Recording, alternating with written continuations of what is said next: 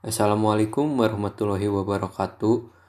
Saya Fajar Sodik Wibisana dari program studi Pendidikan Kewarganegaraan.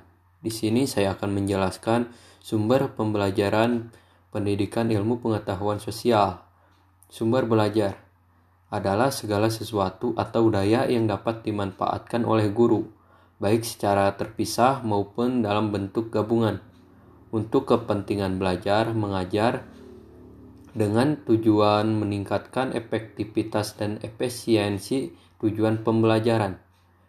Menurut Association for Education Communication and Technology tahun 1977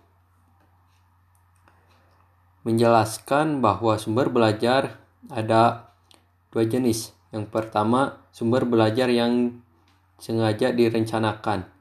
Semua sumber belajar khusus telah dikembangkan sebagai komponen sistem instruksional atau memberikan fasilitas belajar yang terarah dan bersifat formal serta dirancang untuk keperluan pembelajaran yang akan diselenggarakan seperti buku teks, multimedia, dan lain-lain.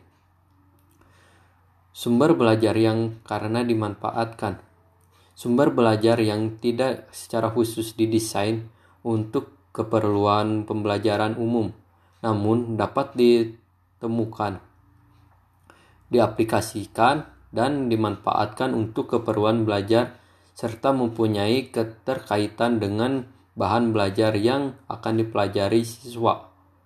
Teknis pemanfa pemanfaatannya disesuaikan dengan faktor-faktor tujuan pengajaran, bahan belajar, karakteristik, serta peserta belajar, dan kemudahan dalam menggunakan bahan belajar menurut AE, AECT tahun 1977. Adapun komponen pembelajaran pendidikan ilmu pengetahuan sosial sebagai berikut. Yang pertama, bahan bacaan. Eh yang pertama, materi bahan bacaan atau reading materials. Yang pertama, buku teks. Yang kedua, lembar kerja siswa atau LKS. Yang ketiga, ensiklopedia. Yang keempat, majalah. Yang kelima, clipping. Yang keenam, brosur. Adapun materi bukan bacaan atau non-reading materials yang pertama gambar-gambar, foto, ilustrasi, yang kedua film, yang ketiga rekaman atau recording, yang keempat globe, peta dan grafik, yang yang kena yang kelima kartun, yang keenam karikatur, yang ke yang ketujuh museum, yang kedelapan alam, yang ke yang terakhir, sumber masyarakat atau community resource.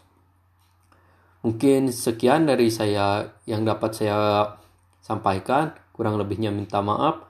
Wassalamualaikum warahmatullahi wabarakatuh.